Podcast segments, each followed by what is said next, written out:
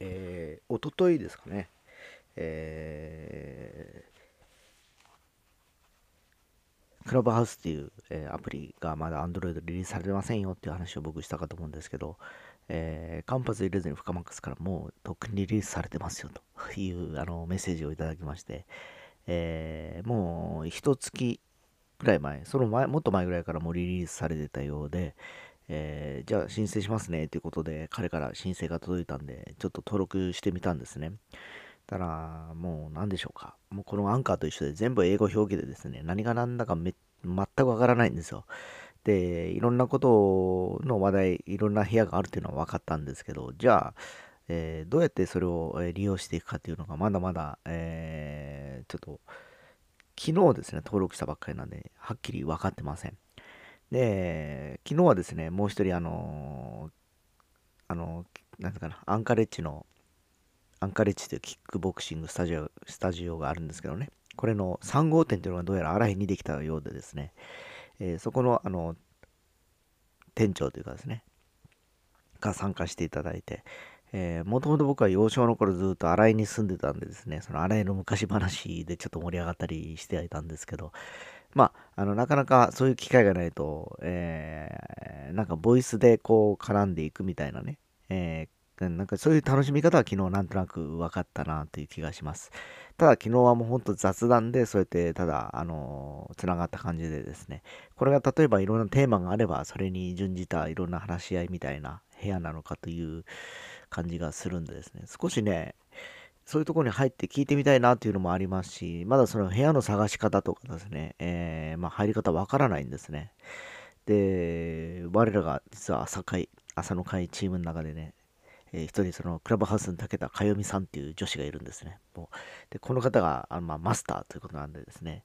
えー、ちょっと昨日登録をさせて、フォローをさせていただいてですね、えー、彼女からいろいろとまた教えていただこうかなと思ってます。えー、とにかくもういろんな、あの、彼女はそれ以外のこともいろいろとスキルをお持ちなんでですね、まあいろいろと会話をするたびにですね、刺激を受けるわけなんですね。そういうことがあるのか、こういうことがあるのかということでですね。で、僕と同様にですね、あの、両親、えー、介護をされているということもあって、いろんなそういう意味でもですね、えー、情報をですね、えー、まあ、教えていただいたりだとか、えー、参考になるような、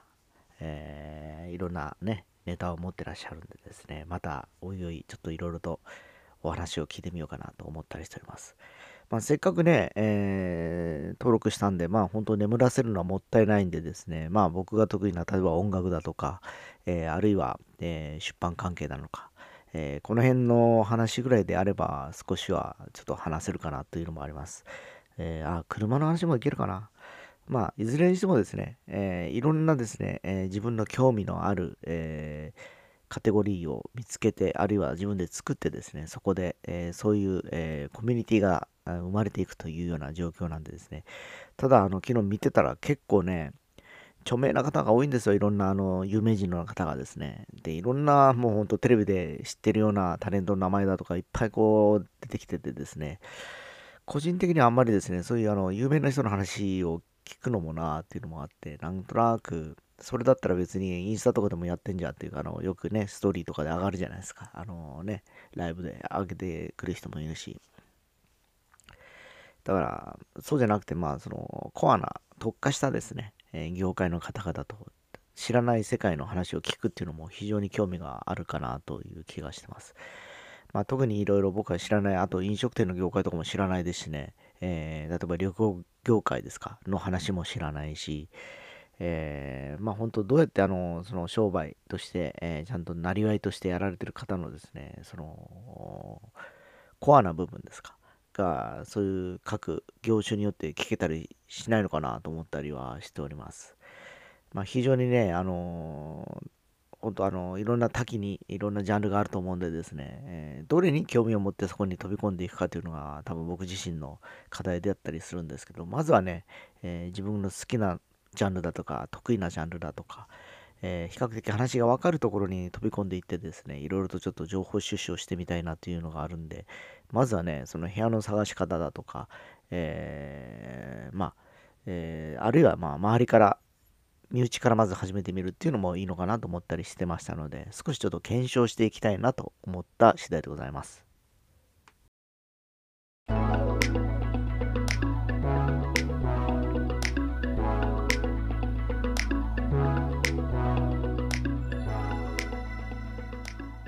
はい、えー、オープニングでですね、えー、今、南九州エリア、雨がひどいと、線状降水帯が、えー、滞留しているという話をしたかと思いましたが、えー、去年のね、えー、夏ぐらいですかね、すごい台風が来た時に、えー、実はあの僕はあのコミュニティラジオとかにもハマっておりましてですね、えー、例えば、えー、沖縄だとか、奄美大島とかの、やっぱりコミュニティラジオ聞いてたんですね。で、そこでやっぱりリアルタイムな情報ですかね、えー、今台風が来てこんなツアーですっていう、やっぱこう、放送されるわけですよ。で、そんなのを見見てるとね、なんかね、あれですよ。あのー、やっぱりこう、文字で、あのー、ヤフーニュースとかで見る情報よりもやっぱ生々しくてですね、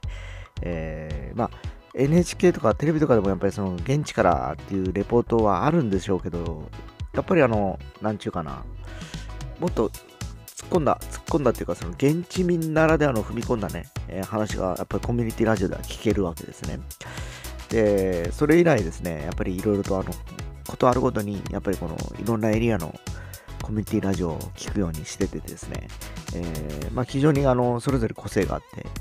面白いなというふうに感じてます。えー、まあ、この僕のエリアですね、筑後エリアにコミュニティラジオがないというのが非常に残念だったりするんですけど、なんかね、太宰府とかにあっても良さげな気がしますよね。なんかこういろいろとですね、参拝、要はあのサテライトスタジオがあって、そこで、えー、要はあのね、あの地域の情報も、えー、放送するし、えー、この筑後エリアですかね、え情報をこう出していくっていうのも面白い気がするんですけど、うん、まあ去年のコロナ以来ちょっとあの観光客も減ってたりするんでですね、えー、なかなかね、今ね、太宰府市の観光業も厳しい状況に追い込まれてるのではないかなという気がします。えー、いくつかですね、参道にあった店ももうなくなったりしてるとこもありましてですね、えー、やっぱり客商売は客が来ないと成立しないんでですね、なかなかね、えー、そこが難しいとこではあるんですけど、まあ、とはいええー、地元民のために情報を出していくだとかですね、えー、まあ、コロナウイルスをいつどこで、え受けれますよとかね、えいうのも音声でこうやって発信していく、ね、えことができると面白いなと思ったりもしてます。え特にうちの母親たちはもうラジオ世代なんで、えー、まあ、本当あの、スマートフォンみんな持ってるからですね、そのラジオの聞かせ方さえ教えればですね、いろんなことがそこで情報として出せる気がするんですけどね、なんか。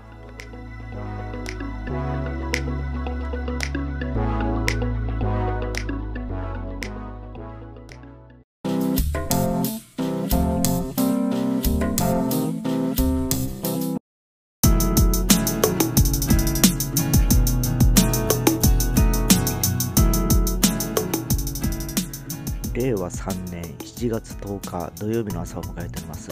えー、皆様おはようございます。はい、えー、福岡の朝は、えー、今少し雨模様ということですが、えー、今朝から、えテレビのニュースを見てますとですね、南九州ですかね、熊本、宮崎、鹿児島のエリア、え線状降水帯のエリアになっているようでですね、かなりの大雨と危険災害の、え恐れがあるということで、え注意喚起されております。えー、そのエリアで、えー、聞かれている方はですね、十分今日ですね、えー、日、